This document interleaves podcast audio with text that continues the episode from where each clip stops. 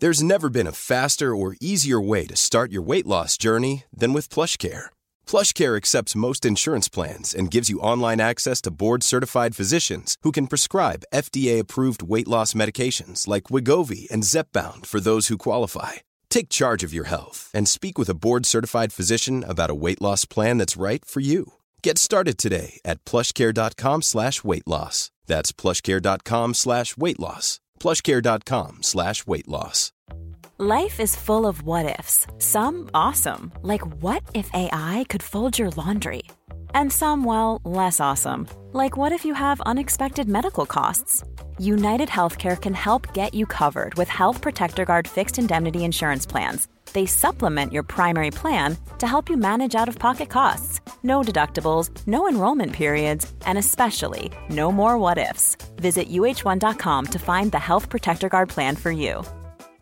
This is Paige, the co-host of Giggly Squad, and I want to tell you about a company that I've been loving, Olive and June. Olive and June gives you everything that you need for a salon quality manicure in one box. And if you break it down, it really comes out to $2 a manicure, which is absolutely insane. It's also so easy to get salon worthy nails at home with Olive and June. The difference between how your nails used to look when you did them yourself and now with the Manny system is a complete game changer. The best thing about Olive and June too is it's a quick dry, dries in about one minute, lasts for five days, and full coverage in up to one to two coats. Visit oliveandjune.com slash perfect Manny 20 for 20% off your first system. That's oliveandjune.com slash perfect Manny 20 for 20% off your first system.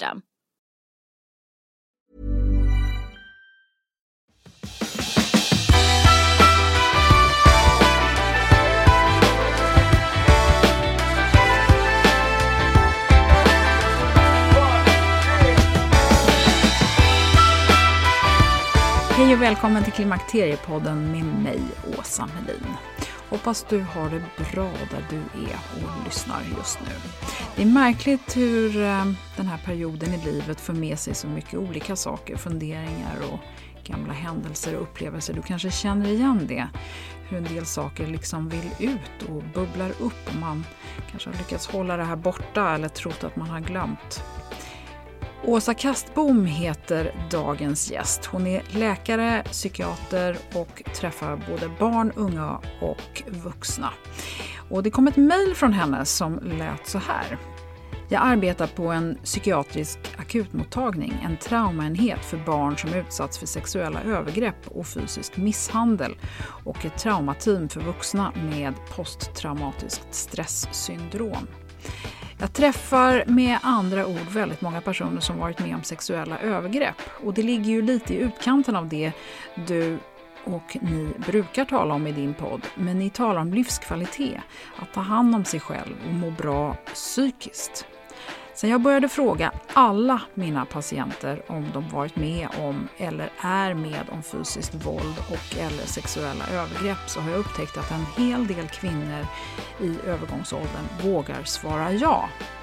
De har ofta sökt av en helt annan anledning. Depression, nedstämdhet, minskad lust, tankar på självmord, kris, ångest etc. Men när jag väl ställer frågan är det många som berättar att ingen någonsin har frågat. Så mitt take home är våga fråga, våga tala om sexuella övergrepp. Ja, och det ska vi göra här och nu, så välkommen att lyssna.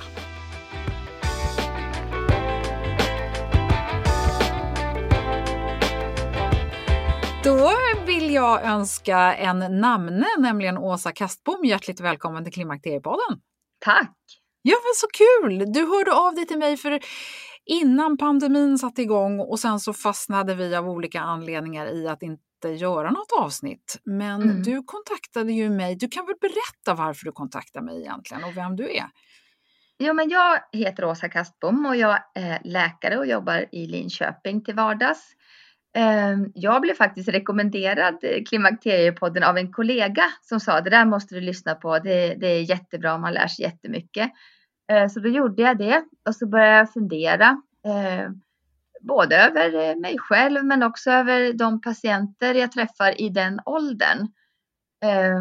Och jag träffar ju jag är psykiater, jag jobbar på akutpsyk eh, i Linköping, men jag jobbar också med barn Eh, och, och, även vuxna som har varit med om sexuella övergrepp och fysiskt våld. Och så börjar jag fundera över de här kvinnorna som jag träffar i klimakteriet som det finns en grupp som har levt ja, fram till ungefär klimakterieåldern med en stor hemlighet, nämligen att man har varit utsatt för sexuella övergrepp som barn och inte berättat för någon. Um, och hur viktigt det är att det kommer fram, hur lättade de blir när de får prata om det och hur man fortfarande kan jobba med det fast att det var länge sedan och man kanske har levt med det här. Och så funderade jag på, är det här någonting man har tagit upp i Klimakteriepodden? Och då mejlade jag eh, min namne Åsa eh, och eh, ställde frågan. Ja, och jag måste säga att jag blev jätteglad samtidigt som när vi ska prata om såna här ämnen som som, där jag själv har väldigt lite kunskap så blir det ju svårare för mig att veta vilken ingång man ska ha och mm. vad, hur, hur ser kvinnan ut? Och sen när jag började tänka på det här och nysta lite i det så insåg jag att nej men jag tror nästan alla kvinnor har varit med om någonting som har skapat någon form av obehag på något sätt som går att koppla till sexualitet eller någonting som sen gör mm. att man liksom börjar fundera på det här just i den här klimakterieåldern. När mm. det, det, det är så mycket som bubblar upp för många. Och just det här att kanske vikten av att man aldrig har vågat berätta någonting eller vad man har varit med om eller känsla av att man kanske inte ens vet om det är något som har hänt eller om det är ens huvud bara eller förstår du mm. hur jag tänker? Ja, för jag tycker det finns liksom eh, eh, ett tillfälle i livet när en del kvinnor tar itu med det här eller liksom blir tvungna att konfronteras med det och det är när man kanske blir gravid eller blir mamma. Då börjar många fatta eh, eller tänka sig, tänk att jag blev utsatt när jag var liten och vad skör jag är och varför blev jag inte skyddad. Att det blir jobbigt. Men sen tar man inte upp det då, då tycker jag att sen går man in i de här barnaåren ofta och det är fullt upp och man har fullt fokus på sina barn. Men sen börjar de bli självständiga, kanske flyttar hemifrån och då är det många kvinnor som börjar fundera på sig själv igen och både lite så här, vad har jag varit med om i livet, men vad vill jag också göra av andra halvan av livet? Att det blir lite existentiellt och att man kanske då, eller som jag upplever det, i alla fall vissa kvinnor tar itu med det här som har legat och grott och kanske ställt till det på olika sätt. Jag tänker på det här med eh, vi pratar ju mycket om nedstämdhet och depressioner mm. som ju är ganska mm. vanligt. Mm. Eh, både i samband med hormonella omställningar men mm. också eh, jag menar, i, i de här olika faserna av livet. V vad ser du där? Jo, men och det är där jag ofta träffar de här kvinnorna för att de söker ibland akut. Och det är oftast där jag träffar eftersom jag jobbar på en akutmottagning. Eh, man söker akut, man kanske har fått en panikångestattack för första gången eller man kanske känner sig deprimerad, eh, har svårt att sova, orolig eh, och man vet inte vart man ska vända sig och man kanske kommer akut. Och jag frågar alla mina patienter, både kvinnor och män, och i alla åldrar, så frågar jag om övergrepp och våld. Ehm, och när man frågar får man svar. Det finns många kvinnor eh, som säger att du är den första som frågar. Eller det är första gången jag berättar det här för någon. Det här har jag levt med eh, i hela mitt liv. Men jag ställer frågan och då, då är det faktiskt många som berättar om det. Skulle du säga att de du möter, att det är vanligare att det ligger tillbaka i tiden än att det ligger, har varit hela tiden eller att man är i det? Jag kan tycka att det som är mest skamfyllt och svårt att prata om, det är om det hände när man var liten. I sitt eget hem. Eh, det är det vanligaste att man blir utsatt i sitt eget hem och av någon som står en väldigt, väldigt nära. En person som man litar på, som man också tycker om och som egentligen ska skydda en och som kanske gör det också, men som samtidigt också har utnyttjat en. Och det, de människorna som har varit med om det bär ofta på jättemycket skuld, egen skuld och upplever att man har gjort fel själv eller en skam, att man kanske känner sig smutsig eller att man bär på den här hemligheten, men väldigt mycket skuld också. Och vad kan du hjälpa de här kvinnorna med?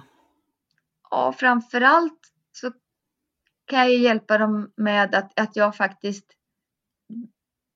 berättar att du är verkligen inte den första jag träffar som har varit med om det här.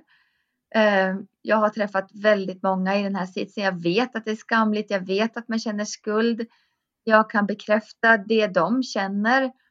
Jag kan bekräfta att man absolut kan bli nedstämd eh, eller vad det nu är för problem man söker för. Och jag kan också ge hopp att det finns hjälp att få och att prata om det, att våga sätta ord på det är verkligen ett jättestort steg i rätt riktning. Tänker på de som kanske lever i ett förhållande även så att säga nu eller den mm. tiden man, man då är i de här klimakterieåren. Mm. Eh, hur ska man göra då?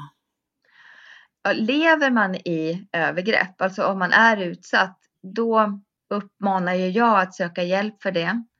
Eh, att polisanmäla. Eh, ja, att ta sig därifrån helt enkelt. För det kan ju vara psykiskt, psykiska övergrepp som ja, men det här som man faktiskt hör och läser väldigt mycket om. Hur mm. det så att säga, du har någon som kontrollerar dig, som mm. ser till oh, ja. att din, din självkänsla bara blir sämre och sämre mm. och sämre. Och oh, det är liksom konsekvenserna blir att man till slut inte tror att man är värd någonting. Jag tänker det, är väldigt, det går väl inte att polisanmäla en sån sak? Ja, men det måste vara mycket svårare att Ja, om, om, om det, nu ska jag inte säga bara, men om det handlar om kontroll, eh, inte fysiskt våld och sexuella övergrepp, nej, då är det inte lika enkelt att just polisanmäla. Men jag tycker ändå att det är ett urakut problem. Och, och jag tycker att det är så beundransvärt att våga berätta det för en okänd människa på ett sjukhus. Eh, och, och jag gör ju allt jag kan för att hjälpa med de instanser jag kan. Och, och jag brukar verkligen peppa att söka hjälp och försöka hjälpa till att hitta ett ställe där man kan söka hjälp för det också. Och vilken typ av hjälp är det du kan guida mot? Ja, antingen är det ju i psykiatrin att man kan få ett återbesök, men sen har vi ju eh, jättefina kvinnojourer, tjejjourer. Eh, vi har frivilligorganisationer. Eh, man kan få hjälp eh, i kyrkan. Ja, det, det, är olika, det ser olika ut från stad till stad, men i de flesta städer kan, ha, finns det organisationer man kan vända sig till, men man kan absolut också vända sig till vården eh, och, och, och begära hjälp. Jag tänker så här att vi pratar ju mycket om vården och man, ska, man går ju till primärvården i första hand. Och mm. så här, mm. om man lyssnar på det här nu och känner att jag skulle faktiskt vilja ta itu med det här. Jag skulle vilja mm. ha eh, ett stöd. Eh, hur, hur går man tillväga? Jag tycker absolut att man kan prova att gå till sin husläkare. Men man, man kan också se, finns det en kvinnojour i min stad? Finns det en tjejjour? De har ofta telefoner dit man kan ringa eh, dygnet runt. Um, man kan och det beror också på vart man känner sig bekväm. Uh, om man är bekväm att, att prata med uh, en diakon till exempel. Eller, men man kan absolut börja med sin vårdcentral. Ja. Du, jag tänker också så här i förlängningen, vi pratar ju så himla mycket om att man ska eh, söka hjälp och man ska söka vård och hit och dit. Mm. Eh, men, men jag tänker också så här att dels att man inte vågar och man har lite mm. svårt att uttrycka sig. Och man, tycker, man kanske till och med känner att eh, det som en läkare signalerar är någonting som man tycker är obehagligt. Och sen tänker jag i förlängningen på det här, vi sitter och pratar om att man ska gå till gynekologen och man ska gå till sin mm. läkare. Vi håller på och svänger oss. Men liksom så här, mm. De flesta bara, ja, men vadå, jag har ingen läkare, jag har ingen gynekolog, jag har inte vågat gå till gynekologen liksom, på 20 år. Bara blotta tanken kan ju vara liksom, paralyserande. Ja, absolut. Och då finns det, det finns, nu, nu kan jag inte tala för alla städer, men i många städer så finns det bra frivilligorganisationer som man kan kontakta. Om, här i Linköping till exempel så finns det eh, en organisation som man kan få hjälp att gå till sin gynekolog, att man kan få stöd att gå om man nu vill ha stöd när man går dit till exempel. Men annars om man lever i ett förhållande till exempel och vill ta sig därifrån. man, kan ju såklart också ta hjälp av väninnor eller eh, vänner eller släkt. Det, det ju, man måste ju såklart inte söka vård för det. Men de jag träffar uppmanar jag i alla fall till att ta itu med sin situation. Och det är väl det jag tycker att många kvinnor i den här åldern gör, att man börjar lite se om sig själv igen. Därför att åren innan kanske det handlat mycket om karriär eller om barn eller om jag tycker att jag ser ett mönster att kvinnor i den här åldern faktiskt börjar tänka lite på sig själva igen. Ja, eh, jag vet att när, man, när vi pratar om det här med vård och våga och sådär, det är ju en väldigt, väldigt utlämnande situation. Mm. Om man då mm. i grunden har lite behov med eh, tillit eller svårt med mm. tillit och behov av att jobba på det, så tänker jag att det, det kan inte det måste ju vara fruktansvärt. Jag tänker så här, du, när du och jag pratade innan så, här, så nämnde mm. du till exempel att tandläkarbesök ja. kan vara en fullständig eh, liksom, otänkbarhet. Ja, så kan det absolut vara. Om man har varit utsatt för sexuella övergrepp eller fysiskt våld så kan tandläkaren vara ett ställe dit man absolut inte går. Och samma sak med cellprov eller mammografi. Men just tandläkaren brukar vara väldigt, väldigt svår. Eh, och I Linköping har vi eh, ett särskilt ställe dit man kan bli remitterad om man tycker att det är väldigt jobbigt att gå till tandläkaren eh, om man har erfarenhet av övergrepp tidigare. Sen är det ju jättesvårt att våga prata om det. Det är jättesvårt att prata om det. Det är svårt att be om hjälp. För det är svårt att berätta att, att jag har varit med om det här och, och har man aldrig pratat om det tidigare så är det ju supersvårt att ta upp det av olika, både på grund av skuld och skam. Men också för att om du ska berätta om någonting, eh, ett minne till exempel eller minnen, då måste du ju återkalla de här minnena och bara liksom blotta tanken på det man har varit med om kan ju göra att man hamnar i den rädslan eller skräcken eller skammen igen. Och det gör ju att många undviker att prata om det, undviker att minnas, att man förtränger det istället. Ja, för jag tänker också sådär att eh, just det där mycket som man pratar om att man inte litar på sina minnen riktigt eller man kan mm. inte lita på minnen, de ligger långt tillbaka. Eller man pratar också om de här posttraumatiska stresssyndromen. Mm. Hur, hur, hur, vad ser du där? Ja, vi har ju eh, en mottagning för vuxna personer med posttraumatisk eh, stresssyndrom, PTSD. Eh, och vi har en mottagning för barn med det också. Men, eh, och det är ju, där lider man ju av ja, men bland annat flashbacks, alltså att de här minnena kastas på en eller man, man, man, de spelas upp i huvudet på en som en film utan att man liksom väljer att tänka på det. Det, det kan komma när som helst. Det kan triggas av en lukt, eh, av en årstid, av ett ljud Eh, eller av att man är trött eller stressad. Eller så kan det bara komma när som helst och det är väldigt, väldigt plågsamt. Ehm, och man kanske också har undvikande att då undvika den här, det här stället eller den, den här platsen eller lukten eller jag undviker att träna eller jag undviker att gå, ja, utsätta sig för händelser eller saker som gör att man får de här minnena. Så att det är ju folk som har PTSD har ett fruktansvärt lidande. Men det kan man ju få hjälp med att bearbeta. Eh, om man själv så att säga, vill börja någonstans, när, om man nu har saker som man tror att man kanske har tryckt undan. Det behöver inte vara ett övergrepp, men alltså obehagliga situationer. Det kan vara skam som har att göra med att man inte vara den man ville vara eller man kanske eh, har till och med varit i någon slags beroendeställning eller varit någon medberoende situation. Alltså, jag tänker att det finns så mycket olika sådana här saker som man då kanske som bubblar upp här. Eh, finns det någon, något råd som är lite sådär allmängiltigt generellt om man vill börja själv och försöka ta sig an de här tankarna som man egentligen tycker är väldigt obehagliga och jobbiga? Ja, för det första så tycker jag att man ska berömma sig själv för att man ens tänker tanken att man vill ta, ta itu med något gammalt, eh, vad det nu än må vara, eller någonting som trycker, någonting som är jobbigt. Och det, om man inte är beredd att söka hjälp direkt så kan man ju börja med att läsa på. Om man till exempel känner att jag har levt i ett medberoende hela mitt liv eller mitt vuxna liv eller så läs på medberoende. Läs, eh, lyssna på poddar, lär av andra människor. Hur har de gjort? Känn igen dig och lär, läs också om människor som har tagit sig ur det. Och skriv dagbok, skriv om det du har varit med om.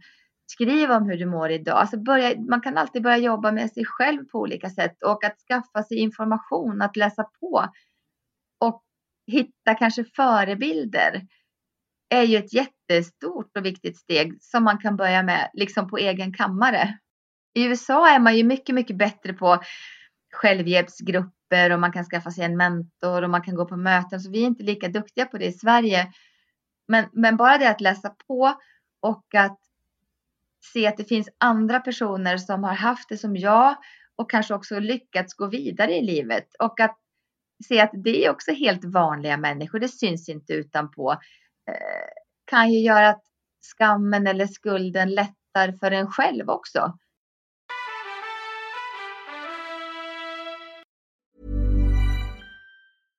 Even when we're on a budget we still deserve nice things. Quince is a place to scoop up stunning high-end goods for 50 to 80% less than similar brands. They have buttery soft cashmere sweaters starting at $50, luxurious Italian leather bags, and so much more. Plus, Quince only works with factories that use safe, ethical, and responsible manufacturing. Get the high-end goods you'll love without the high price tag with Quince. Go to quince.com/style for free shipping and 365-day returns. Ever catch yourself eating the same flavorless dinner 3 days in a row, dreaming of something better? Well, HelloFresh is your guilt-free dream come true, baby. It's me, Kiki Palmer. Let's wake up those taste buds with hot, juicy pecan-crusted chicken or garlic butter shrimp scampi. Mm. Hello Fresh. Stop dreaming of all the delicious possibilities and dig in at HelloFresh.com. Let's get this dinner party started. There's never been a faster or easier way to start your weight loss journey than with PlushCare. PlushCare accepts most insurance plans and gives you online access to board-certified physicians who can prescribe FDA-approved weight loss medications like Wigovi and Zepbound for those who qualify. Take charge of your health and speak with a board certified physician about a weight loss plan that's right for you. Get started today at plushcare.com slash weight loss. That's plushcare.com slash weight loss. Plushcare.com slash weight loss. Det är härligt att klimakteriets tabu äntligen är på väg bort. Vill man försöka klara sig utan hormonbehandling så finns nu många nya kosttillskott som lovar bland annat hormonell balans och som ska stötta brister. Jag vill lyfta min räddare i nöden, Femarel. Det har inte bara varit min utan många andra kvinnors räddning i över 20 år. Och med lång tid på marknaden, med nöjda användare, dessutom med 20 forskningsstudier så vågar jag säga att det kan vara en god idé att prova Femarel. Femarel finns på apoteken och i hälsokostbutiker. Tack Femarel som varit min samarbetspartner i många år.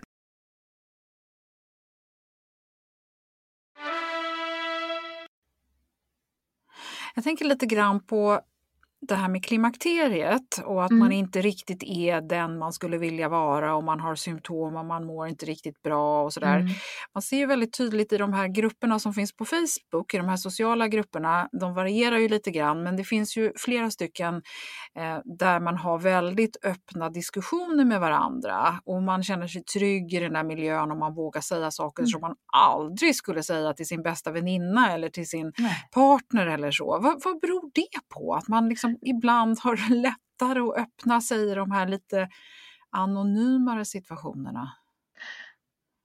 Ja, alltså jag tror att vi, att vi är sådana som, som människor. Det är lätt och det är också därför en del gör lite dumma grejer på, när man får vara anonym på internet. Att, eh, men barn till exempel. Men, nej, men jag tror att i de här grupperna, och jag tror att de är jätteviktiga, eh, att man det finns en gemenskap där för att det finns ju en anledning till att man har sökt sig till den här gruppen. Man kanske har en gemensam bakgrund, en gemensam problematik och då finns en gemenskap där att de här människorna förstår. Jag behöver inte förklara. Det här är människor som förstår vad jag har varit med om eller vi har gemensamma nämnare. Vi har gemensamma minnen, gemensamma problem och det ger nog en gemenskap som gör att det är enklare att öppna upp och jag tror att de här grupperna är jätte, jätteviktiga och att vi kan bli bättre. Sen kanske det är lättare att sitta inte i samma rum som någon utan man får vara lite anonym eh, och bara skriva kanske om sina tankar, sina känslor, sina upplevelser utan att behöva ha någon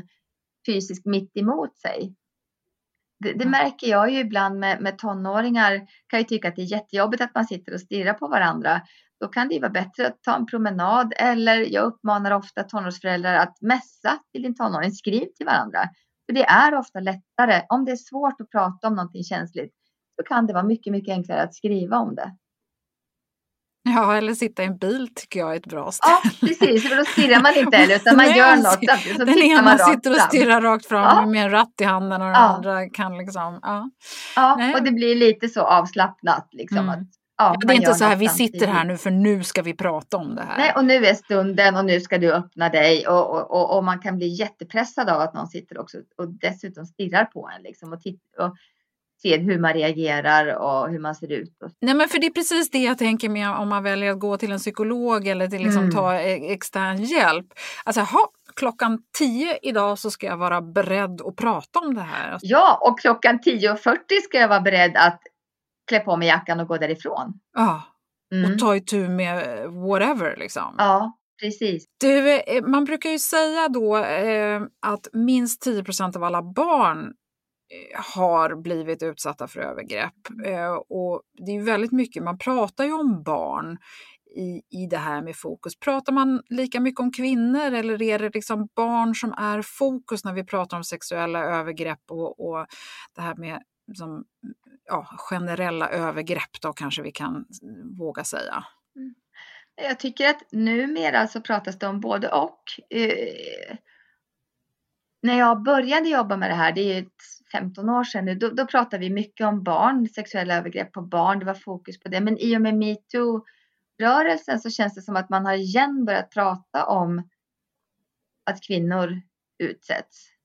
Alltså vuxna kvinnor. Så det känns som att det har kommit tillbaks ett varv till.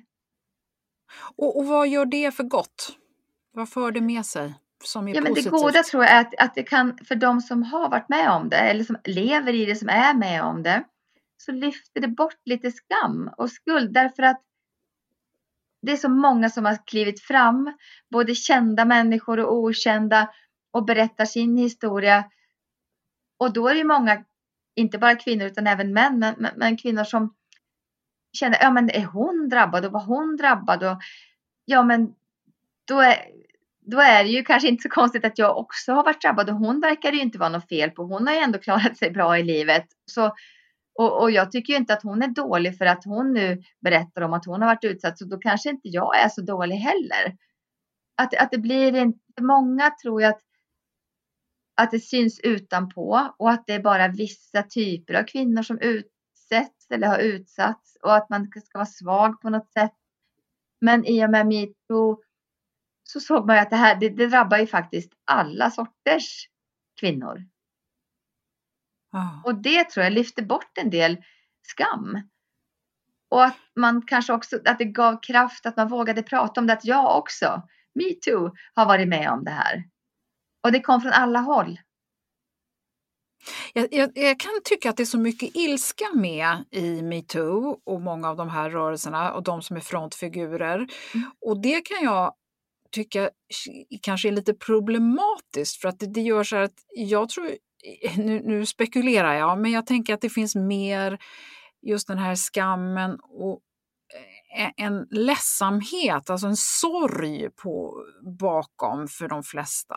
Hur, hur, ja. hur, vad brukar du se? Ja, alltså jag tycker när jag träffar människor som är utsatta eller har varit utsatta så är det ju inte ilskan som ligger längst fram utan med mer sorg ledsenhet, skam, skuld, tyngd.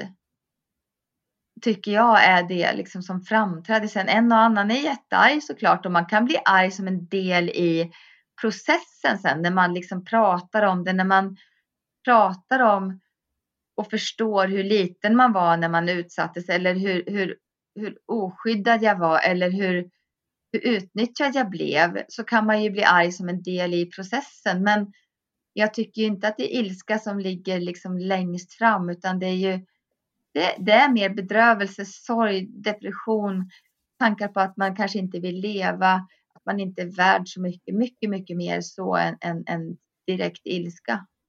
Mm. Jag tänker att lust, sexuell mm. lust, eh, är en stor utmaning för många och man kanske drar sig undan från både sin egen sexualitet och närhet från andra. Och att man kanske egentligen inte riktigt vet varför och att det kan ha att göra med att man har tryckt bort just känslor och upplevelser som har hänt eh, tidigare. Eh, hur ser man på det här från, från vårdens sida? Ja, och, om man lever med övergrepp eller har levt med det, då, kan ju man absolut få problem med sin lust. Man kan få problem med beröring, med närhet, både känslomässig och fysisk närhet. Man har ju problem kanske att lita eh, på människor och problem att släppa in någon, att släppa någon nära såklart. Eh, och det är ju någonting som man kan jobba på. Men, men sen kan man ju tappa lusten av andra anledningar också. Det är inte alltid man vet varför man har förlorat en lust. Om man har haft en lust tidigare och förlorat den så, så är det ju inte alltid man vet varför. Det kan ju vara rent hormonellt men det kan ju också bero på saker som händer med en själv eller i ens relation eller andra omständigheter i livet. Men man kan ju via vården få hjälp att utforska varför man har tappat lust, för lusten är ju ändå viktig. Mm. Vi pratar mycket så här om vården och så nu. Mm. Eh, vad, vad, vad, är det egentligen vården har som... Nu är ju du läkare och psykiater mm. och det är ju en helt annan sak än en psykolog. Men mm. jag tänker på vad, vad, finns det för medicinsk hjälp eh, för de här typen av för jag, jag, kan inte låta bli att komma tillbaka till att det känns som att det här, det är inte så lätt att börja eh, säga, ja ah, men jag går till en psykolog fem Nej. gånger och sen är det klart Nej. liksom. Nej, det är verkligen det finns liksom inga quick fix i det här. Och det beror ju på, det beror ju på orsaken till varför man har tappat lusten. Så där måste man ju börja förstå och utreda vad är orsaken. Sen är det ju inte alls säkert att man kommer fram till en orsak. Så att det, några quick fix, det finns ju inte. Nej, och jag tänker inte bara på lusten nu, utan Nej. jag tänker på hela diskussionen vi har haft ja, här om, mm, om liksom mm. den här traumatiken och det man kanske har, det, det, här bagaget om vi får kalla det för det. Ja, vad mm. finns det för verktyg och medicineringar och vad, vad, vad, vad, tycker du? Är det bra att medicinera eller är det ett sätt att trycka bort någonting som man behöver ta sig an på ett annat sätt? Alltså, mm.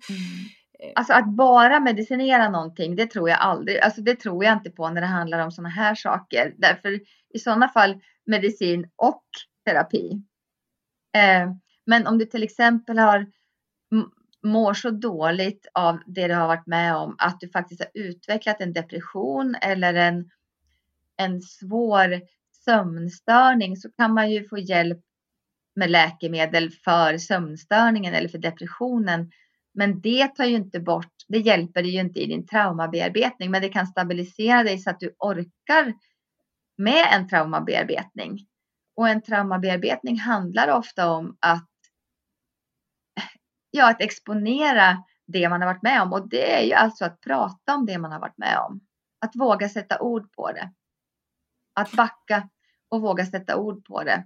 Och sen också att få hjälp att gå vidare i livet. Men man kan behöva läkemedel i vissa fall för att liksom stabilisera sitt, sitt psykiska mående. Om man nu bestämmer sig för att man vill gå till botten med någonting som ligger där och skaver och som ligger djupt inne. Hur skulle du vilja föreslå att man går tillväga som enskild person? Var börjar man? Och vilka steg tar man? Ja, alltså tyvärr kanske det beror på vart man bor i landet, vad man har tillgång till för hjälp och stöd. Men jag skulle ju tipsa om att läsa på, eh, att eh, läsa om andra som har varit med om samma sak. Se vad finns det för organisationer där jag bor som jag skulle kunna vända mig till. Eh, vad finns det för vård jag litar på? Att försöka lära sig mer och sen att fundera på vad vill jag ha för hjälp? Vill jag prata med andra om det? Vill jag prata i grupp? Vill jag prata enskilt? Har jag syskon som har varit med om samma sak vilka, som jag kan prata med? Eller har jag någon väninna som jag vet har varit med om samma sak som jag kan prata med? att man börjar sätta ord på det för sig själv och att lära sig mer om det. Det tycker jag är ett jättebra första steg. Ja, det är svårt det här ämnet, Åsa. Mm. Herregud. Det är svårt. Jag, är jag svårt. blir alldeles så här, dels så blir jag nedstämd själv av att prata om det. Eh, och sen så känner jag mig lite så här hjälplös för den som lyssnar på det här som faktiskt eh, känner verkligen igen sig och vill ha mm. ut någonting av det här. Vad säger vi till henne? Ja, men då, då säger jag så här. Vad bra att du lyssnar på det här och vad, du är inte ensam. Ni är så många som går och bär på det här. Så, så sträck på dig och det är inte ditt fel. Det var inte ditt fel. Eh, gör någonting av resten av ditt liv. Sök hjälp. Läs på. Fel och du är så värd att gå vidare i livet med huvudet högt och, och njuta av livet istället. Och du är så värd att få hjälp. Det skulle jag vilja säga. Ja. Eh, slutligen Åsa, jag är nyfiken på, du som, som läkare, mm. eh, var, varför tror du att det bubblar upp saker i såna här livsskeden som till exempel klimakteriet? Varför kommer det upp saker som, det behöver inte vara trauma, jag känner igen att det kommer upp andra grejer. Ja, men jag tror att det är en sån där, ett, sån där, ett, ett vägskäl. För att i klimakteriet så händer också, ofta i alla fall, många andra stora saker. Någon kanske blir sjuk, man kanske själv blir sjuk, man kanske förlorar en förälder. Man, eh, barn som flyttar hemifrån, barn som blir stora och inte behöver en längre på samma sätt som tidigare. Alltså det är ett vägskäl, precis som det är ett vägskäl att bli förälder, precis som det är ett vägskäl att flytta hemifrån. Det, det, är, det finns några stora så här vägskäl i livet, stora händelser där man på något sätt tvingas inte alla, men många av oss tvingas att liksom, man blir lite existentiell, man tänker till. Det händer något med oss i de här vägskälen. Eh, och det är ju ett ypperligt tillfälle att stanna upp och fundera lite och ta tillvara på och utvärdera. Jag tror att det är bra att man utvärderar. Okej, okay, det här har jag varit med om. Det här eh, eh, har hänt i livet. Men, och att man också tänker, vad vill jag? Vad vill jag av resten av mitt liv? Vad, vad, vad är viktigt för mig? Var ska jag lägga fokus? Vem är jag? Vem vill jag vara? Och att man jobbar med det, men tänker positivt. Och att man kanske delar det här med andra människor som är i samma, för det är ju en kris på något sätt. De här vägskälen är ju samt, det är en kris att bli förälder, det är en kris att förlora en förälder, det är en kris, sjukdomar, att barn flyttar hemifrån är en kris, alltså det på gott och ont. Det är ypperliga tillfällen att liksom rannsaka sig själv, eh, tänka gott om sig själv och, och försöka gå vidare eh, på ett positivt sätt. Ja. Eh, slutligen här Åsa, om inte du mm. har någonting som du känner att du vill lägga till som vi har missat så skulle jag vilja eh, fråga dig om vad du tror om konfrontation. Är det viktigt att konfrontera den, om den personen som har utsatt en för någonting tidigare i livet, vare sig det var när man var barn, tonåring eller som vuxen eller så, men ja, och den personen fortfarande är i livet. Vad, mm. vad tror du? Jag tror att man ska gå till sig själv eh, och fundera, är det viktigt för mig? Um, därför jag tycker att det är väldigt olika. Jag träffar ju patienter som inte bryr sig om konfrontation, som aldrig mer vill se den här personen, som inte vill konfrontera mig. Och jag träffar ju många där det inte går att konfrontera längre, för personen lever inte längre. Men jag träffar också en liten grupp som vill konfrontera. Eh, och, och vill man det och man tror att man själv skulle på något sätt tjäna på det så, så och det är, man kan göra det på ett, säk, alltså ett säkert sätt och då menar jag med, med säkert för sitt eget liv liksom. Då, då, då um, kan jag inte se något fel i det direkt. Men jag, jag, jag tycker inte att det är, att det är jätte, jättevanligt faktiskt. Men jag, jag har ju stött på det. Um, och för vissa har det blivit väldigt bra. Väldigt bra. Mm. Att få säga sitt, att få liksom faktiskt berätta för den personen vad det här gjorde med mig och ett sätt att gå vidare. Eh, och är det så, då, då, då är det ju bra. Mm. Mm. Du, eh, Åsa, vad vill du lägga till? Är det någonting vi behöver få, få ur oss här? Nej, jag, jag, jag, jag tänker framförallt på de som lyssnar nu som, som sitter med sånt här. Eh, som kanske aldrig vågat berätta för någon eller aldrig sökt hjälp eller inte fått bra hjälp. Så tänker jag att eh, du är så värd bra hjälp så, så, så ge inte upp. Vänd dig till ett annat ställe eller vänd dig till någon annan eller hitta en grupp på internet eller en grupp i verkligheten eh, eller en vän eller någon. Eh, eh, ge det ännu en chans liksom. Eller ge det en chans om du inte har provat. Mm. Bra, vi ska försöka hitta lite vettiga länkar som vi ska lägga upp på Klimakteriepoddens Facebook-sida och hemsida för den som eh, kan behöva lite guidning med hur man går vidare i det här. Och eh, jag är övertygad om Åsa att du har några kanske tips på saker som är bra att läsa och så också som vi ska ta till oss där. Då vill jag tacka dig så eh, jättemycket Åsa för att du dels tog initiativ till att prata om det här i Klimakteriepodden och för att du tog dig tid. Ehm, jag är jätteglad för det. Och tack själv. Tack själv Åsa.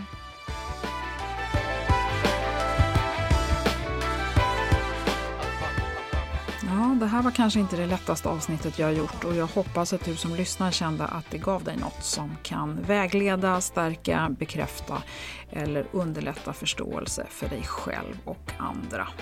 På klimakteriepodden.se och Facebook-sidan så finns det som utlovat ett antal olika organisationer och myndigheter listade som Åsa Kastbom har gett förslag på att eh, kontakta om du behöver tala med någon, söka hjälp eller få vägledning och djupare kunskap. Jag tycker också att det kan vara värt att fundera lite på det här med hur vi kvinnor är mot varandra. Och vi borde kanske fundera lite på det här som vi berörde snabbt här med att eh, det är så lätt att uttrycka sig på nätet och mellan andra när man är anonym eller inte känner en person. Och det ska vi tala mer om i nästa avsnitt. För hur står det egentligen till med systerskap, förebilder, kritik och viljan att ta hand om sig? Så missa inte det. Stort tack för att du har lyssnat och hoppas det inte dröjer innan du är med igen. Eh, det finns nu 185 avsnitt och en bra bit mer än 100 timmars lyssning att ta till dig av. Inga avsnitt är för gamla, ingenting har förändrats sedan den här podden startade. Eller ja, det är mycket som har förändrats, men inte när det gäller kunskapen som finns i avsnitten. Så välkommen! För nu så säger jag hej då!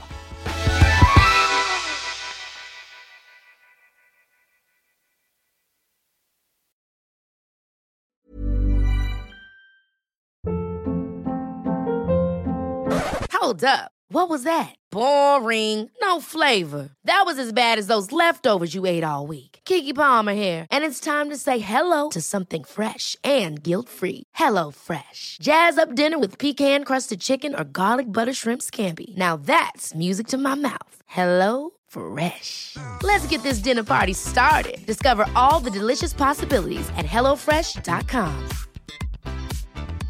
Even when we're on a budget, we still deserve nice things.